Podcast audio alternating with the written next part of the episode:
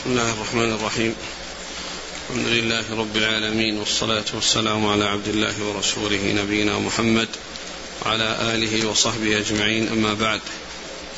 يقول الحافظ شهاب الدين أحمد بن علي بن حجر العسقلاني رحمه الله تعالى، يقول في كتابه بلوغ المرام من أدلة الأحكام: باب الغسل وحكم الجنب. عن أبي سعيد الخدري رضي الله عنه قال: قال رسول الله صلى الله عليه وعلى آله وسلم: الماء من الماء. رواه مسلم وأصله في البخاري. وعن أبي هريرة رضي الله عنه أنه قال: قال رسول الله صلى الله عليه وعلى آله وسلم: إذا جلس أحدكم بين شعبها الأربع ثم جهدها فقد وجب الغسل. متفق عليه. زاد مسلم: وإن لم ينزل. بسم الله الرحمن الرحيم. الحمد لله رب العالمين، وصلى الله وسلم وبارك على عبده ورسوله نبينا محمد وعلى آله وأصحابه أجمعين. أما بعد، يقول الإمام الحافظ بن حجر العسقلاني رحمه الله: باب الغسل وحكم الجنب. أي الغسل الذي هو الاغتسال للجنابة ولغير الجنابة، وحكم الجنب أي الأحكام المتعلقة بالجنب، الأحكام المتعلقة بالجنب من الاغتسال وغير ذلك. ثم أورد حديث أبي سعيد الخدري رضي الله عنه أن النبي صلى الله عليه وسلم قال: الماء من الماء. رواه مسلم. قوله عليه الصلاة والسلام: الماء من الماء، يعني هذا اللفظ له منطوق وله مفهوم. منطوقه أن من وجد منه الماء الذي هو المني والإنزال فإن عليه أن يغتسل بالماء، لأن الماء الأول المراد به الماء الذي يغتسل به الذي هو الاغتسال، والماء الثاني هو المني الذي يخرج من الإنسان. ومن هنا للسببية، أي أن الماء يعني أن إنزال الماء يعني يكون سببا لأن يغتسل منه، فالاغتسال من الجنابة هو مسبب عن حصول الإنزال. فإذا المنطوق في هذا الحديث أن من وجد منه الماء الذي هو الإنزال فإن عليه الاغتسال بالماء. أما المفهوم فهو أنه إذا لم يوجد إنزال، إذا لم يوجد ماء وهو المني، فلا ماء الذي هو الاغتسال. هذا هو مفهومه. لكن الحديث الذي بعد هذا دال على أن هذا المفهوم غير معتبر، وأن أنه إذا حصل الجماع وإن لم يحصل إنزال فإنه يكون الاغتسال، فكما في حديث أبي هريرة الثاني قال عليه الصلاة والسلام: إذا جلس بين شعبها الأربع، يعني بين شعب زوجته أو أمته، ثم جهدها، ثم حصل منه العمل الذي يعني يستدعي الإنزال، فقد وجب الغسل. متفق عليه في اللفظ: وإن لم ينزل. فإن قوله وإن لم ينزل هذا يدل على أن المفهوم الذي في الحديث الأول أنه غير معتبر، وأن المعتبر أنه عليه الاغتسال. فإذا الماء الاغتسال يعني يكون بالجماع، سواء حصل إنزال أو لم يحصل إنزال. فإذا حصل يعني العلاج وإن لم يحصل إنزال فإن أنه يتعين الاغتسال. ولهذا قال في مسلم: وإن لم ينزل، يعني معناه الاغتسال إذا وجد الجماع فإن الاغتسال لازم، سواء وجد إنزال أو لم يوجد إنزال. إذا الحديث الأول مفهومه أنه إذا وجد إنزال ففيه اغتسال، ومنطوقه ومفهومه أنه إذا لم يوجد إنزال فإنه الاغتسال. لكن الحديث الثاني يدل على أن الاغتسال لازم سواء وجد إنزال أو لم يوجد إنزال، نعم. وعن أنس رضي الله عنه أنه قال: قال رسول الله صلى الله عليه وسلم في المرأة: ترى في منامها ما يرى الرجل، قال: تغتسل. متفق عليه. زاد مسلم: فقالت أم سلمة: وهل يكون هذا؟ قال: نعم. فمن أين يكون الشبه؟ ثم جاء ذكر عن أم سلمة، عن أم سلمة رضي الله عنها أن النبي صلى الله عليه وسلم قال، يعني قال أوله عن أنس قال صلى الله عليه وسلم: في المرأة ترى في منامها ما يرى الرجل. عن أنس قال: قال صلى الله عليه وسلم: في المرأة ترى في منامها ما يرى الرجل، قال: تغتسل. متفق عليه. زاد مسلم: فقالت أم سلمة: وهل يكون هذا؟ قال: نعم. فمن أين يكون الشبه؟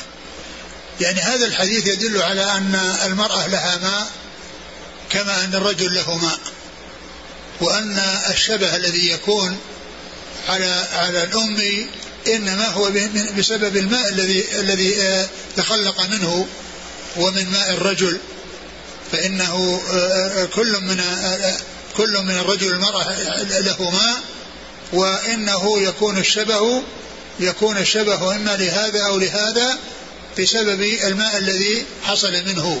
فقد يكون الشبه للأم وأهلها، وقد يكون الشبه للأب وأهله. ثم إن هذا الحديث أخبر فيه النبي صلى الله عليه وسلم عن المرأة ترى ما يرى الرجل، يعني في منامه، ترى رجل ما يرى الرجل في منامه، قال يعني عليها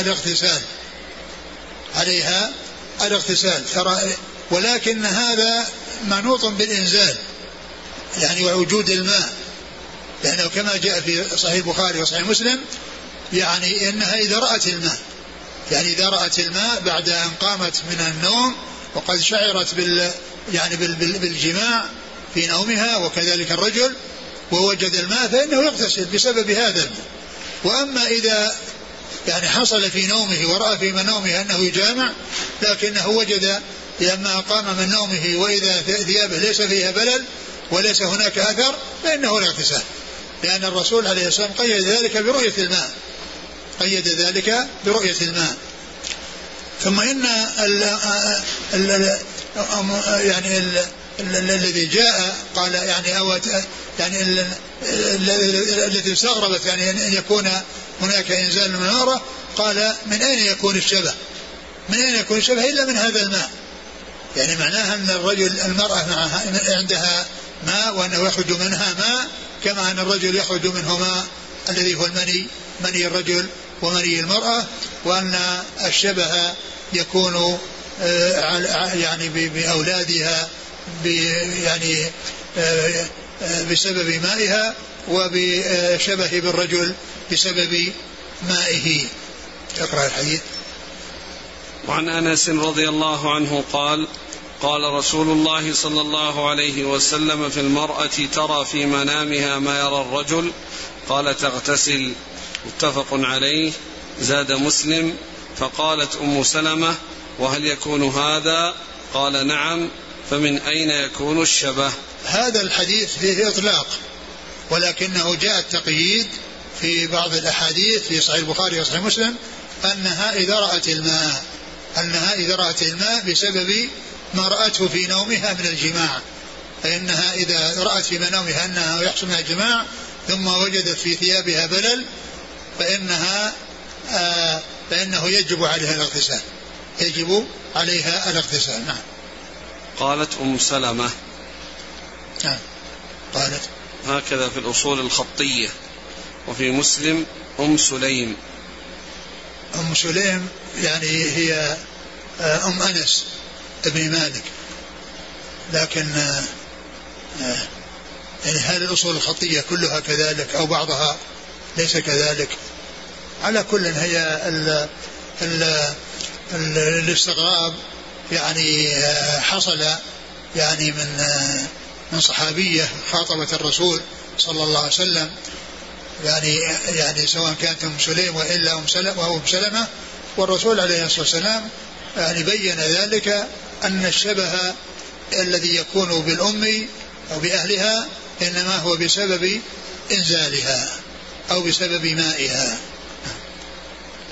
وكأن سبب الوهم أن مسلما روى قولا لأم سلمة نحوه. نعم. وعن عائشة رضي الله عنها أنها قالت: كان النبي صلى الله عليه وعلى آله وسلم يغتسل من 4، من الجنابة ويوم الجمعة ومن الحجامة ومن غسل الميت. رواه أبو داود وصححه ابن خزيمة. ثم ذكر هذا الحديث عن النبي صلى الله عليه وسلم أنه كان يغتسل من 4، يعني من الجنابة ومن وللجمعة وللحجامة من الجنابة ويوم الجمعة ومن الحجامة ومن غسل الميت. هذه أمور 4. هذا الحديث يدل على أن الرسول صلى الله عليه وسلم يغتسل، وجاء في بعض الروايات يغتسل، فيكون يعني حديثا قوليا، وأما يغتسل هذا فعلي، يعني جاء بلفظ الفعل وجاء بلفظ بالقول، فقوله يغتسل من هذه الأشياء يعني هذا من قوله، ويغتسل أي هذا من فعله صلى الله عليه وسلم. والحديث فيه ما يتعلق بالجنابة أمره واضح، والأحاديث يعني فيه كثيرة، والاغتسال للجنابة يعني موجودة في القرآن والسنة. وأما بالنسبة للحجامة وبالنسبة للجمعة يعني جاء الحديث يعني في ذلك في الاغتسال للجمعة، وجاء أيضا وهنا الاغتسال للجنابة ولغسل الميت. غسل الميت سبقا مر بنا يعني ما يتعلق به. وأما للحجامة فهذا الحديث يدل عليه، ولكن الحديث غير صحيح، والحجامة خروج الدم منها بسببها عرفنا فيما مضى أنه لا يؤثر، وأنه يعني لا ينتقض الوضوء لمن احتجم ولا يلزمه اغتسال. والحديث يعني ضعيف في إسناده مصعب بن شيبة. نعم. وعن أبي هريرة رضي الله عنه في قصة ثمامة بن أثال عندما أسلم وأمره النبي صلى الله عليه وسلم أن يغتسل. رواه عبد الرزاق وأصله متفق عليه. ثم ذكر هذا الحديث في الاغتسال للكافر إذا أسلم، وقد أورد فيه هذا الحديث عن عبد الرزاق، أخرجه عبد الرزاق في مصنفه أن النبي صلى الله عليه وسلم أمر ثمامة بن أثال حين أسلم أن يغتسل، يعني فهذا يعني فيه أمر من رسول الله صلى الله عليه وسلم له أن يغتسل، وأصله في الصحيحين لكن ليس فيه أمره صلى الله عليه وسلم، لأنه كان يعني ربطه في المسجد، ويعني بعد ذلك قال أطلقوه فأطلقوه، فراح واغتسل وجاء وأسلم يعني فهذا اللي في الصحيحين ليس فيه أمر من رسول الله صلى الله عليه وسلم. ولكن الحديث الذي في مصنف عبد الرزاق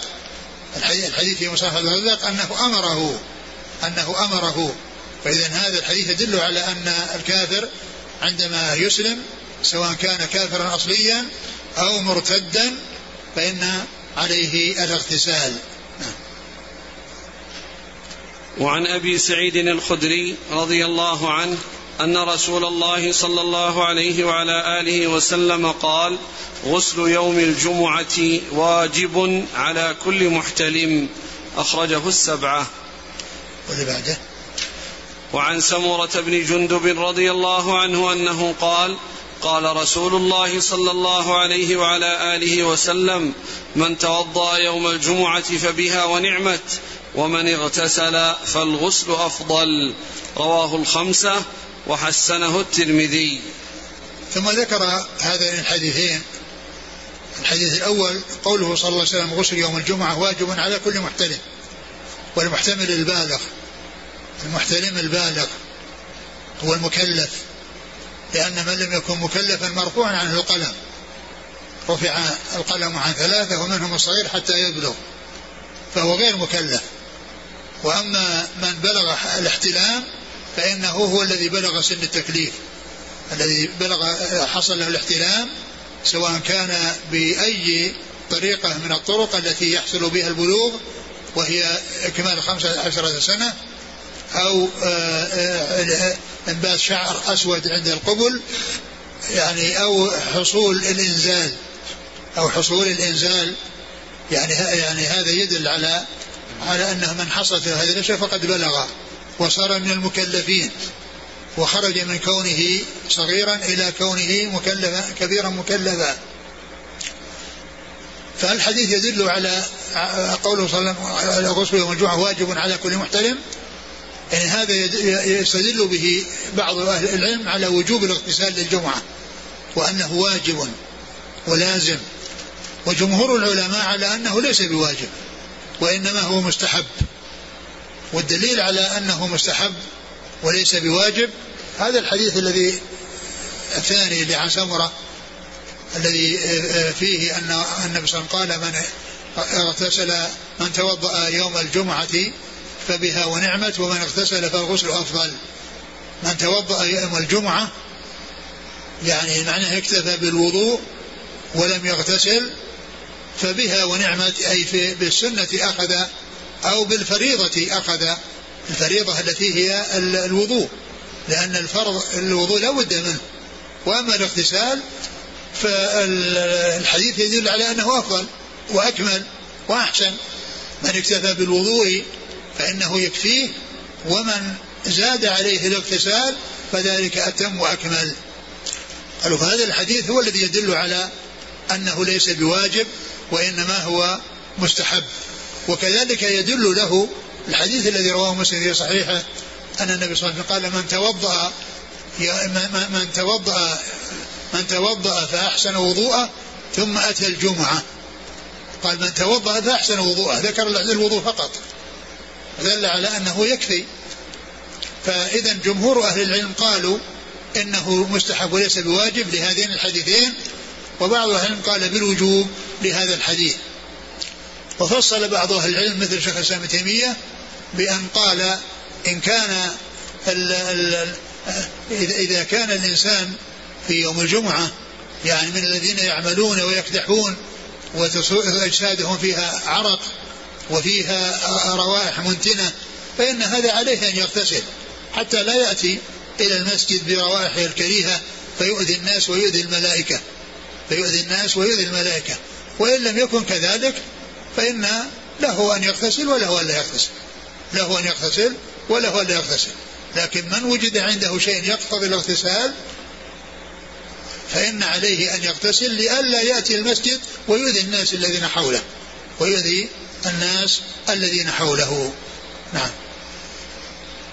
ثم إن الغسل يوم الجمعة يعني يكون في النهار ويكون قبل الجمعة لا يكون بعدها، لأن المقصود من ذلك التنظف والتهيئ للجمعة، لأن الإنسان للجمعة يلبس أحسن ثيابه ويتنظف ويتهيئ ويستعمل الطيب ويكون معه رائحة طيبة، وهذا إنما يكون قبل الجمعة وليس يعني هذا يكون بعد الجمعة، لأن هذا العمل إنما هو من التزين والاستعداد للجمعة، وبدؤه من طلوع الفجر، لأن غسل يوم الجمعة هو في النهار وليس في الليل، ما يغتسل في الليل ليوم الجمعة ولكن يغتسل للجمعة بعد طلوع الفجر، لأن اليوم يبدأ بطلوع الفجر الذي هو مبدأ الصيام، الإنسان يصوم بدءا من طلوع الفجر الثاني، يعني هذا هو بداية الصيام الذي هو النهار، إذا النهار هو محل الصيام من طلوع الفجر إلى غروب الشمس، هذا هو النهار. فيكون بدء الاغتسال أو اليوم الذي يكون به الاغتسال إنما هو بعد طلوع الفجر. ويمكن أن يغتسل إذا كان عليه جنابة يغتسل للجنابة وينوي أيضا غسل الجمعة، ينوي هذا وهذا ولا بأس بذلك. الإمام أبي داود رحمه الله ليس من عادته ذكر الكلام في الفقه بعد الأحاديث والتفقه، وذكر الكلام في الفقه بعد ذكره الأحاديث ليس هذا من عادته، ولكنه يحصل منه قليلا شيئا من ذلك، ومنه هذه المسألة. فإنه ذكر في كتاب الجمعة أن ما كان عليه جنابة واغتسل بعد طلوع الفجر فإنه يغنيه عن الجنابة وعن الجمعة إذا كان في الليل حصل منه الجماع طلع الفجر وهو لم يغتسل ثم اغتسل ونوى رفع الحدث ونوى يعني غسل الجمعة فإن ذلك يحصل. وعن علي رضي الله عنه أنه قال: كان رسول الله صلى الله عليه وعلى آله وسلم يقرئنا القرآن ما لم يكن جنبا، رواه الخمسة، وهذا لفظ الترمذي وحسنه وصححه ابن حبان. ثم ذكر هذا الحديث عن علي رضي الله عنه أن النبي صلى الله عليه وسلم كان يقرئهم القرآن ما لم يكن جنبا، وهذا يدل على أن الجنب لا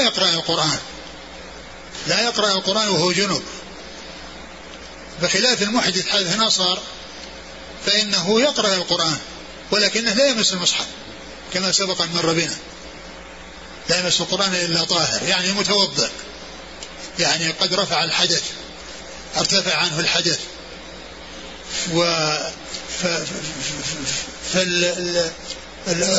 الذي عليه حدث أصغر يعني ليس متوضئ يقرأ القرآن لكنه من حفظه، وأما بالنسبة للجنب فلا يقرأ من حفظه، ولكنه يمكنه التخلص من الجنابة إذا كان عنده ما يغتسل، وإن لم يكن عنده ما يتيمم، وبذلك انتهى من هذا المنع الذي هو المنع من قراءة القرآن، يعني له ويتمكن من قراءة القرآن بأن يبادر إلى رفع حدثه، إن كان الماء موجودا اغتسل، وإن لم يكن موجودا تيمم. فالحديث يدل على أن الإنسان لا يقرأ القرآن يعني في حال جنابته، وعند إرادته القرآن عليه أن يغتسل إن كان الماء موجودا، أو يتيمم إن كان الماء غير موجود. نعم. اسناد الحديث وصححه يعني هؤلاء الجماعة فيه كلام، ما ادري ايش الكلام اللي فيه. يقول الشيخ الألباني: اسناده ضعيف، وقد ضعفه جماعة وصححه آخرون، والحق ما ذكرته، ومداره على عبد الله بن مسلمة الكوفي. عبد الله بن سلمة الكوفي هذا يعني فيه كلام يعني حول يعني تغيره، ولكن بعض العلماء اعتبر هذا التغير فلم يقبل، وبعضهم لم يرى فيه بأسا، ولهذا صحح حديثه أو حسنه جمع كثيرون من أهل العلم. ثم أيضا التخلص من الجنابة بيد الإنسان بالأمر الذي ذكرته، إذا أراد يقرأ القرآن يروح يغتسل أو يتيمم. نعم. وعن أبي سعيد الخدري رضي الله عنه أنه قال: قال رسول الله صلى الله عليه وعلى آله وسلم: إذا أتى أحدكم أهله ثم أراد أن يعود فليتوضأ بينهما وضوءا، رواه مسلم، زاد الحاكم: فإنه أنشط للعود. وللأربعة عن عائشة رضي الله عنها أنها قالت: كان رسول الله صلى الله عليه وعلى آله وسلم ينام وهو جنب من غير أن يمس ماء وهو معلول. ثم ذكر يعني هذا الحديث عن النبي صلى الله عليه وسلم قال: كان إذا أتى أحدكم أهله ثم أراد أن يعود فليتوضأ. إذا أتى أحدكم أهله ثم أراد أن يعود فعليه أن يتوضأ وضوءا، أي وضوءا للصلاة. الحالات ثلاث بالنسبة للإنسان الذي جامع وأراد أن يعود أو أراد أن ينام يعني وهو أن يغتسل، وهذا هو الأفضل والأولى والأكمل. ثم يلي ذلك إن لم يفعل فإنه يتوضأ، لأن الجنابة إذا وجدت يحصل للإنسان ضعف، والاغتسال يعوض من هذا الضعف ويجلب النشاط ويذهب الضعف الذي حصل يعني بسبب الجماع، فيكون الاغتسال يبعث على النشاط ويجعل الإنسان تعود إليه قوته ونشاطه، وهذا هو الأكمل إذا أمكن. أو يتوضأ وضوءا، وهذا فيه تخفيف الجنابة وفيه تنظيف مكان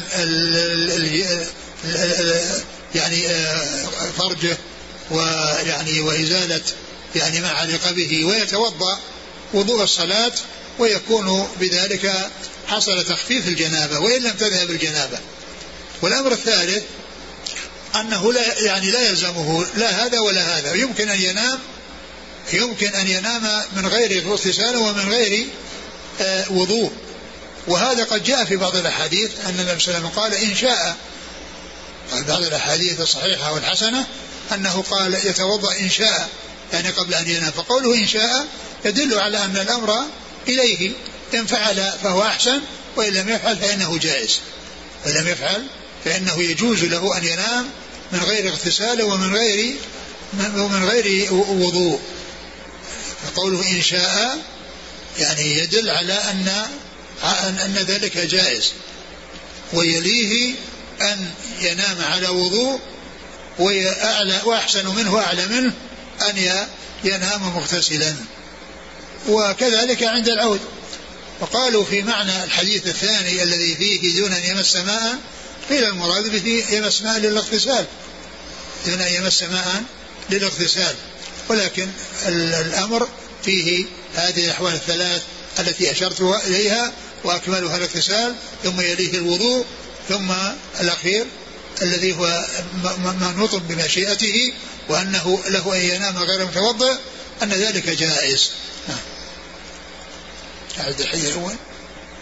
إذا أتى أحدكم أهله ثم أراد أن يعود فليتوضأ بينهما وضوءا. رواه مسلم. زاد الحاكم فإنه أنشط للعود. يعني هذا السبب، يعني الإنسان إذا اغتسل فأكمل، وإن توضأ وضوءا فإنه يكون فيه نشاط يعني، ولكن الاغتسال أكمل في النشاط. قال أنشط للعود، يعني معنى ذلك أنه يخف الضعف الذي كان عنده بسبب الإنزال، فيكون هذا التناول للماء بالوضوء إن لم يحصل اغتسال يكون أنشط للعود.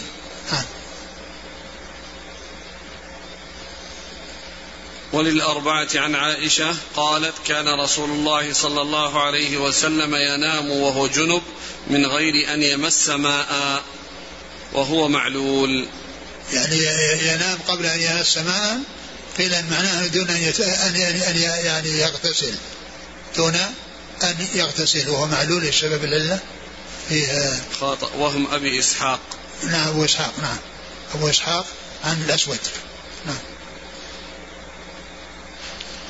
وعن عائشة رضي الله عنها أنها قالت كان رسول الله صلى الله عليه وعلى آله وسلم إذا اغتسل من الجنابة يبدأ فيغسل يده، ثم يفرغ بيمينه على شماله فيغسل فرجه، ثم يتوضأ، ثم يأخذ الماء فيدخل أصابعه في أصول الشعر، ثم حفن على رأسه 3 حفنات، ثم أفاض على سائر جسده، ثم غسل رجليه. متفق عليه، واللفظ لمسلم. ولهما في حديث ميمونة ثم أفرغ على فرجه وغسله بشماله ثم ضرب بها الأرض، وفي رواية فمسحها بالتراب، وفي آخره ثم أتيته بالمنديل فرده، وفيه وجعل ينفض الماء بيده. ثم ذكر هذين الحديثين في صفة غسل الرسول صلى الله عليه وسلم من الجنابة. الحديث الأول عن عائشة رضي الله عنها أن النبي صلى الله عليه وسلم كان إذا اغتسل من الجنابة يبدأ فيغسل يده. كان إذا اغتسل من الجنابة يعني إذا أراد أن يغتسل من الجنابة، إذا أراد الاغتسال من الجنابة يبدأ بغسل يده خارج الإناء، يبدأ بيده خارج الإناء، وهذا للاستحباب ليس للنجاسة.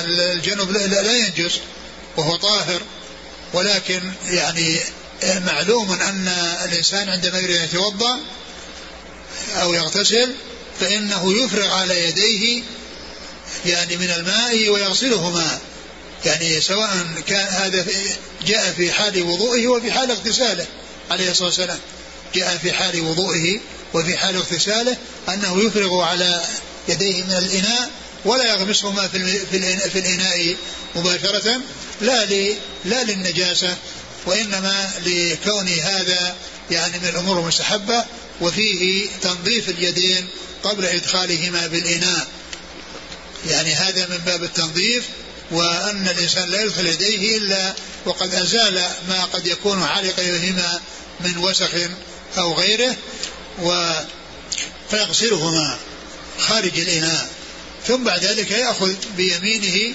على فرجه ويغسله، يغسل فرجه ويغسل الآثار التي علقت به بسبب الجماع حتى يكون نظيفا، وحتى يذهب ما تذهب آثار الجماع التي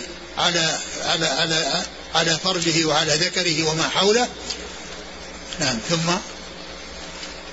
ثم يفرغ بيمينه على شماله فيغسل فرجه ثم يتوضأ. ثم يتوضأ وضوءه للصلاة، يعني يغسل وجهه ويغسل يديه المرفقين ويمسح برأسه، ثم يفيض الماء، أو يعني يغسل رأسه ويأخذ الماء بأصابعه، يعني يدخل أصابعه في شعره وهما مبلولتان فيحركهما في رأسه، فعندما يبدأ بالاغتسال يبدأ برأسه، بعدما يتوضأ يعني يبدأ بالرأس. ومعلوم أن الرأس يعني عند الاغتسال يعني هو الذي يبدأ به ويحتاج إلى تنظيفه أكثر، فيدخل أصابعه وهي مبلولة بالماء فيحركها. قال ثم يدخل أصابعه، ثم يأخذ الماء فيدخل أصابعه في أصول الشعر. نعم، في أصول الشعر حتى يصل الماء إلى أصول الشعر. ثم حفن على رأسه 3 حفنات. ثم حفن يعني صب على رأسه 3 حفنات من ماء، يعني بعد ما يعني أوصل الماء إلى أصوله بأصابعه التي أدخلها في شعره، بعد ذلك صب على رأسه 3 حفنات على رأسه. هذا لغسل الرأس، هذا كله بغسل الرأس، غسله من الداخل ومن الظاهر. من الداخل بالأصابع المبلولة بالماء التي أدخل أصابعه في رأسه، وأما في ظاهره فبالحفنات التي صبها على رأسه للاغتسال. ثم أفاض على سائر جسده. ثم أفاض على سائر جسده يعني باقي جسده يعني السائر يراد بها الباقي وقد يراد بها الجميع أو الكل. والجوهري وهو من يعني أئمة اللغة ذكر الحافظ بن حجر في ترجمته في لسان الميزان أنه عابوا عليه قوله أو إدخاله في كتابه صحاح اللغة أن السائر بمعنى الجميع، أن السائر بمعنى الجميع،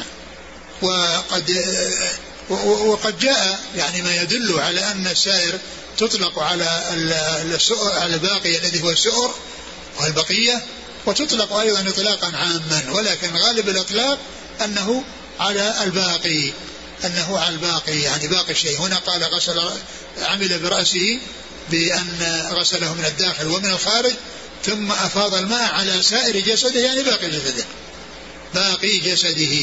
نعم. هو الآن هذا الكلام يعني ينتقد من انتقده ولا يوافقه في نقل الجوهري؟ لا، هو قال أنهم عابوا عليه، وأظنه ذكر يعني شيء يدل على يعني صحة ما قال. ينتقد العائبين. يعني أجاب عنه، أراد أن يجيب عنه بأنه يعني فيه شيء يعني يدل على أنه مصيب، لكنه ذكر هذا في ترجمة في رسالة الميزان، عابوا عليه يعني في كتاب الصحاح أنه أتى بسائر بمعنى الجميع. ثم غسل رجليه، لكنه من حيث البقية واضح، لأن من حيث اللفظ السؤر، لأن السؤر الباقي بقية الشيء. نعم. ثم غسل رجليه يعني في الآخر غسل رجليه. نعم. متفق عليه واللفظ لمسلم ولهما في حديث ميمونة: ثم أفرغ على فرجه وغسله بشماله ثم ضرب بها الأرض. حديث ميمونة الذي ذكره وقعزاه إلى الصحيحين ما ذكره بكماله، وإنما ذكر بعض الألفاظ، يعني ذكر يعني ألفاظا ليست موجودة في حديث عائشة. نعم، ليس في حديث عائشة. قال إيش؟ ثم أفرغ على فرجه وغسله بشماله ثم ضرب. هذا متفق مع الأول، يعني كونها يعني أفرغ على فرجه بيمينه على شماله وغسلها، هذا متفق، ولكن الشيء الجديد فيه أنه يعني ضربها في الأرض، يعني بعدما يعني غسل فرجه بشماله ضربها في الأرض وحكها بالأرض، يعني حتى تذهب اللزوجة والآثار التي حصلت بسبب ملامسة محل الجماع، محل الآثار الجماع. نعم. وفي رواية: فمسحها بالتراب. نعم، مسحها بالتراب يعني ضرب هذا ومسحها بالتراب، يعني الأولى والشيء الكلمة الأولى ضرب بها الأرض. نعم، ضرب بها الأرض ومسحها. نعم، فيه ضرب ومسح. نعم. وفي آخره: ثم أتيته بالمنديل فرده. نعم، ثم آخره: أتيته بالمنديل فرده. ورده هذا لا يدل على عدم الجواز، والأمر في ذلك واسع، للإنسان أن يتنشف وله ألا يتنشف، ولعل كونه في تلك المرة في ذلك الوقت يعني أنه لم يتنشف ولم يعني يأخذ المنديل، لأن الجو يعني فيه حرارة، وأنها يعني بقاء النداوة وبقاء الرطوبة، لأن هذه تفيد الجسم وتفيد الإنسان. نعم. وفيه: وجعل ينفض الماء بيده. جعل ينفض الماء بيده يعني الماء الكثير ينفضه بيده حتى يتساقط ويبقى البلل. نعم. وعن أم سلمة رضي الله عنها أنها قالت: قلت يا رسول الله إني امرأة أشد شعر رأسي، أفأنقضه لغسل الجنابة؟ وفي رواية: والحيضة. فقال: لا، إنما يكفيك أن تحثي على رأسك 3 حثيات. رواه مسلم. ثم ذكر هذا الحديث فيما يتعلق بغسل بنقض شعر الرأس، إذا كان يعني إذا كان مشدودا فهل تنقضه عند الاغتسال أو لا تنقضه؟ جاء في هذا الحديث أنها لا تنقضه، ولكنها تصب عليه الماء وتكاثر عليه الماء يعني بدون أن تنقضه. نعم، للحيضة وللجنابة، إلا أن الحيضة تختلف عن الجنابة من جهة طول المكث، يعني الرأس مشدود، وأما الجنابة فإنها قد تتكرر ويحصل يعني مكاثرة الماء وصب الماء يعني على الرأس، فالحكم في ذلك واحد، ولكن لو يعني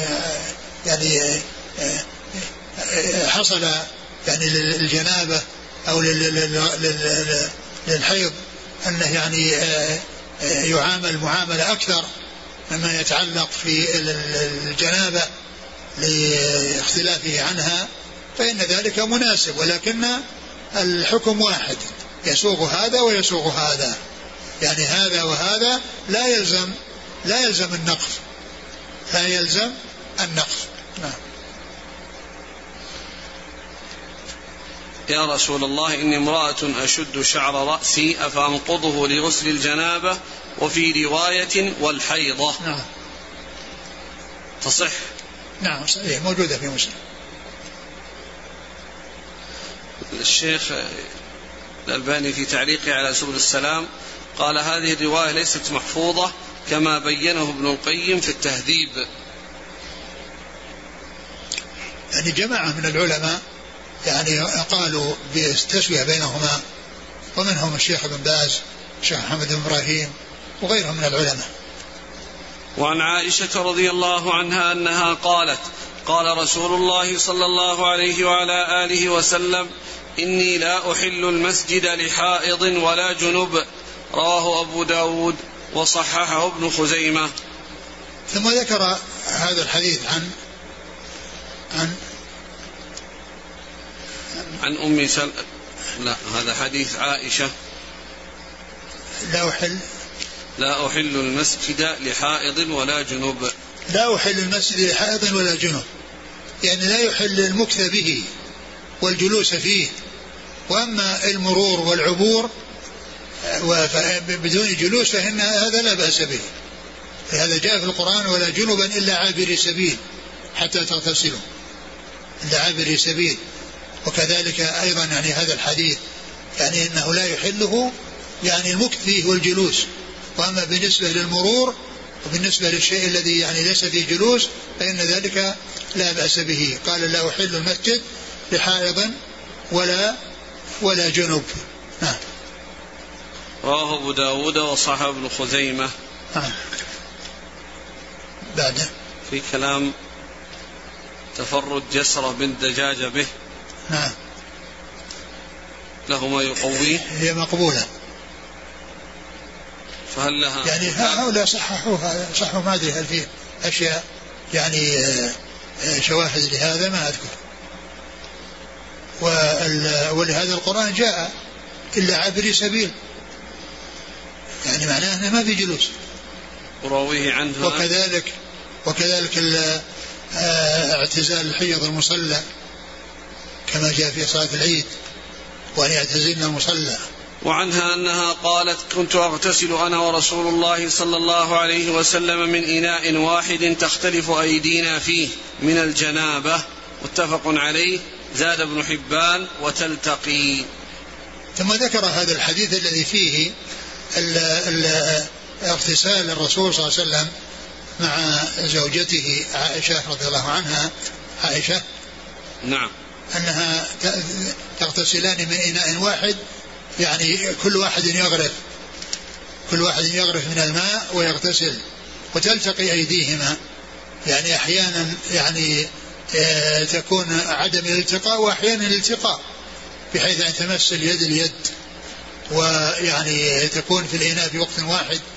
وفي بعض أحيانا تكون يعني هو يعني أخذ وهي يعني تغسل أو يعني تمسح يعني جسدها وكذلك العكس يعني يريد أن تلتقي يعني أحيانا يكون في كل واحد يغرف على حدة ولا التقاء وأحيانا يكون التقاء.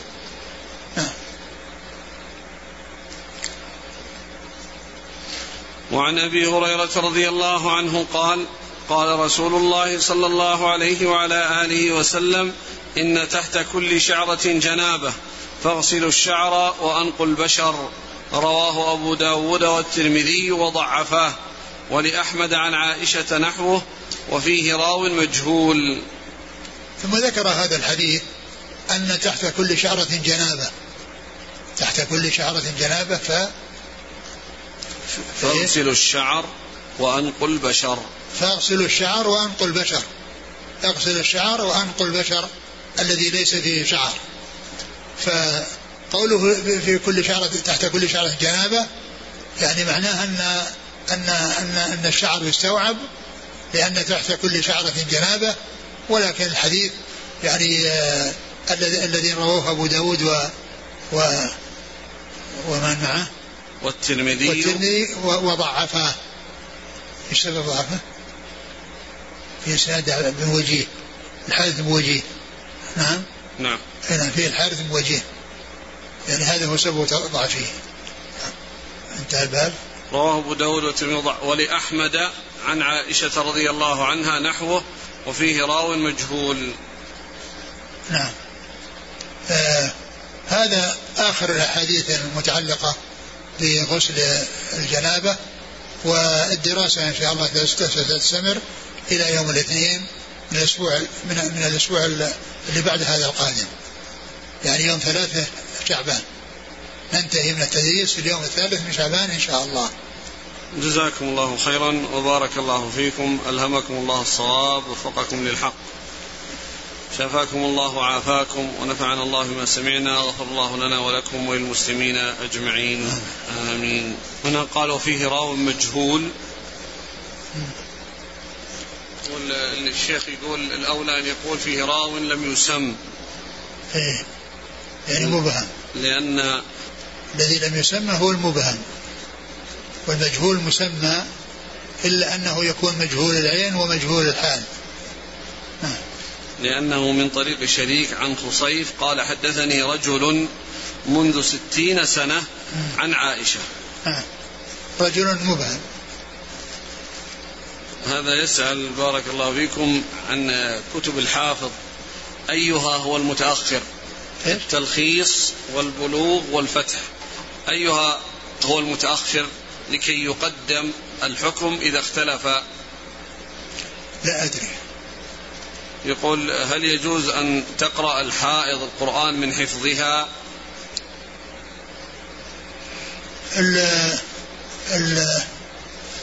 الحائض لها أن تقرأ القرآن من حفظها، لأنها يخشى أن تنسى، لأن خشية النسيان، ولأن رفع الحيض ليس بيدها، ليس مثل الجنابة، لأن الجنابة بيد الإنسان رفعها، وأما الحيض ليس بيد المرأة، فيعني عدم قراءتها للقرآن وطول المكت والقرآن يعرضها للنسيان، فلها أن تقرأ من حفظها. هل يجوز التنشيف بعد غسل الجنابة؟ يجوز. ما وجه إيراد الحافظ للأحاديث الضعيفة في كتاب إنما تؤخذ منه الأحكام؟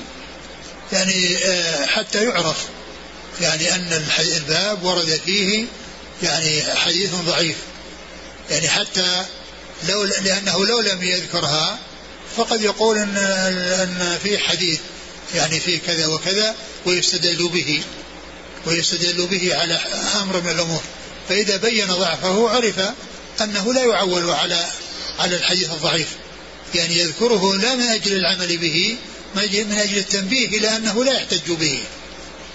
حتى لو ذكره أحد وقال إن الحكم كذا وكذا لحديث كذا وكذا، يقال الحديث ضعيف، يعني هذا ذكر هذا ليبين أن هذا هو الذي ورد في الباب، أن هذا هو الذي ورد في الباب ولكنه ضعيف، حتى أن من احتج به أو ذكره يعني يكون عند الإنسان معرفة بحكمه، يكون عند الإنسان معرفة بحكمه. وأحيانا كان يذكر حديثا ضعيفا وفي حديث صحيح،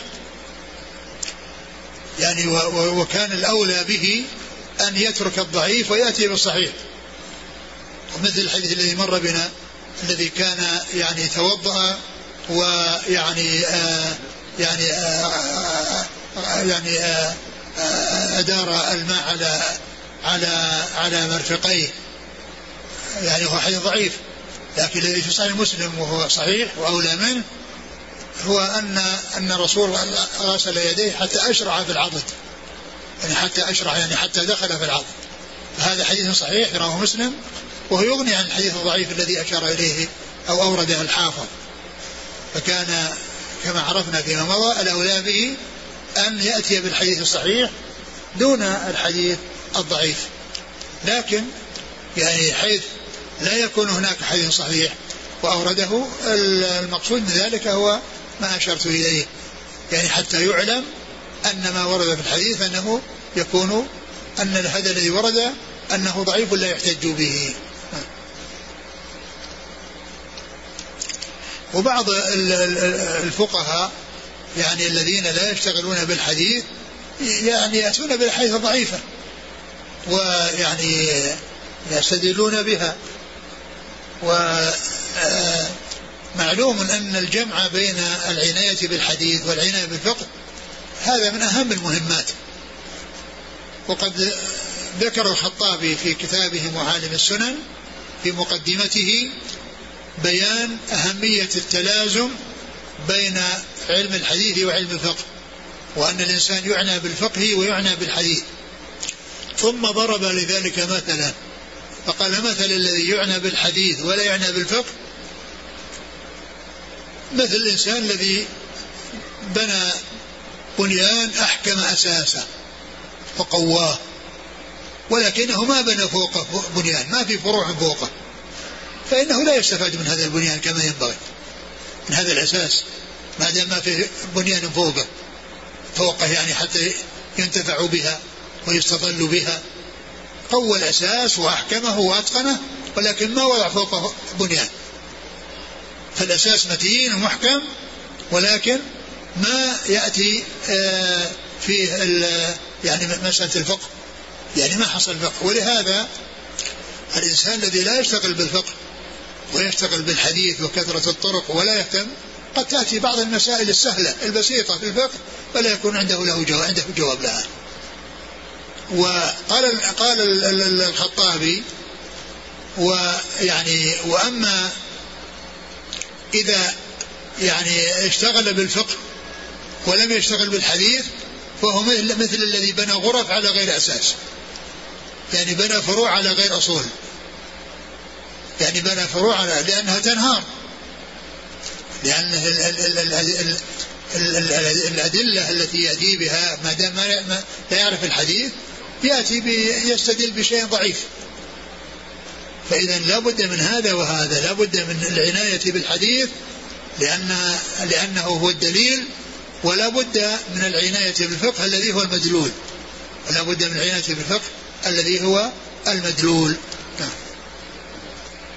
في المكتبة الجيبية ترجمة الجوهري في اللسان لما ذكره قال: ومما أنكر عليه ابن الصلاح سائر الناس، يعني جميعهم، فقال: تفرد به ولا يقبل منه. وتعقب بأن التبريزي والجواليقي وغيرهما نقلوا ذلك أيضا، فلم يتفرد به الجوهري. ثم قالوا: قد تلقى العلماء كتابه بالقبول. قال: ولو كان من يهم من المصنفين يترك لما سلم أحد. ولو كان من يهم من المصنفين يترك لما سلم أحد. كانت وفاته سنة 393. قول الحافظ في الميزان في اللسان عن الجوهري: لو كان يعني كل من يهم يترك لما بقي أحد، يعني على اعتبار أنه لو كان واهما، على أنه واهم لو كان، لكنه هنا لم ينفرد بهذا، بل يعني وافقه جماعة من أئمة اللغة، جماعة من اللغة، وقالوا مثل ما قال، وذكروا أن سائر أنها كما تأتي للباقي فإنها تأتي للجميع. يعني هذا الكلام الذي قاله لو كان يعني التوهيم صحيحا وأنه انفرد بهذا ويعتبر واهما. ثم إن اللسان مع كتاب الميزان للذهبي رحمه الله ذكر فيه رجال منهم من هو ضعيف، ومنهم من هو تكلم فيه، ومنهم من هو ثقة، ولكنه ذكره ليدافع عنه وليدفع عنه وليرد على من ضعفه، وأن الجرح فيه لا يقدح، يعني منهم من ذكر للدفاع عنه. ابن حجر في اللسان ترك كل الذين من رجال الكتب الستة، كل ما كان من رجال الكتب الستة لم يأتي به في الميزان، وأما كتاب الذهبي ففيه من رجال الكتب الستة وفيه غيرهم. وابن حجر كتاب خاص بالرجال الذين لا وجود لهم في الكتب الستة، وهذه إضافة كبيرة يعني في الرجال، لأن كل الذين فيه لا وجود لهم الكتب الستة، كل الذين فيه لا وجود لهم. ولهذا الذهبي وابن حجر في كتبهم الناس متأخرين، يعني متأخرين جدا، منهم من هو قريب من زمن في زمن الذهبي، يعني في قريب من زمن الذهبي، والذهبي رحمه الله يعني في القرن الثامن ومن علماء القرن الثامن، يعني أظن توفي سنة 48 و700، يعني قبل ابن القيم بثلاث سنوات، وقبله النزي سنة 42، قبله ابن تيمية سنة 28. ففيه يعني رجال متأخرين وتراجم لأناس متأخرين يوجدان في كتاب اللسان والميزان. أذكر أنه ذكر في ترجمة الرازي، والرازي توفي سنة 606، يعني ذكر في ترجمته يعني شيئا عما قيل فيه، وكان من البارزين في علم الكلام والمتمكنين في علم الكلام. وكان مما ذكره في ترجمته مما يدل على أن الذين تعمقوا في علم الكلام وأنه ما حصلوا إلا الحيرة والندم، وأن السلامة إنما هي في عقيدة الفطرة وعقيدة العوام الذين ما اشتغلوا بعلم الكلام. ولهذا ذكر في ترجمته قال عن بعض يعني أنه كان مع تبحره في علم الكلام كان يقول الفائز من كان على عقيدة العجائز، الفائز من كان على عقيدة العجائز، يعني الذي ما اشتغل بعلم الكلام، الذي على الفطرة، يعني عقيدة العجائز اللي هم العوام الذين ما تعلموا علم الكلام ولا يشتغلون، عندهم الفطرة التي فطر الله الناس عليها، مثل الجارية التي سألها الرسول عن الله فأشارت بها السماء وقالت إنه في السماء، يعني هذه عقيدة الفطرة. الفائز من كان على عقيدة العجائز. وذكر في ترجمته أيضا أنه كان ينشط في إيراد الشبه ويتوسع فيها في ناحية تقريرها، ثم لا ينشط في حلها. قال يعني عن بعض العلماء فكان يعني يأتي بالشبه نقدا ويجعل حلها نسيئة، يأتي بالشبه نقدا ويجعل حلها نسيئة. نعم. الجوهري إسماعيل بن حماد الجوهري أبو نصر من فاراب، هذا سائل لعله من الزوار. فاراب يعني البلد اللي يسميه أبو نصر الفارابي، أبو نصر الفارابي الذي كان يقول بمعاد يعني الأرواح دون الأجساد، وقد ذكره ابن كثير في البداية والنهاية، وقال بعدما حكى كلامه قال فعليه إن كان مات على ذلك لعنة رب العالمين، فعليه إن كان مات على ذلك لعنة رب العالمين، لأنه يعني ينكر البعث، وثم لعنه على اعتبار أنه مات على الكفر، ومات على يعني هذا الذي يعني يستحق يعني أن يلعن، فقال عليه إن كان مات على ذلك لعنة رب العالمين. ثم قال وكان إنه من أهل دمشق، أنه من أهل دمشق، وقال